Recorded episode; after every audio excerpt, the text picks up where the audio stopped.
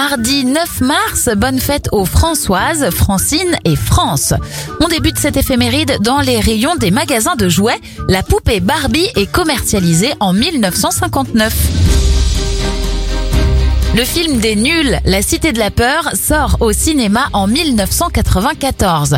Et en 2015, deux hélicoptères se percutent lors du tournage de l'émission de télé Dropped en Argentine, faisant 10 victimes dont Florence Artaud, Camille Muffat et Alexis Vastine. Les anniversaires de stars, Juliette Binoche a 57 ans, 45 pour le comédien Vincent Dezagna, et Valérie Lemercier, Béatrice Goulard de Montmirail dans Les Visiteurs, fête ses 57 ans. Bon mardi à vous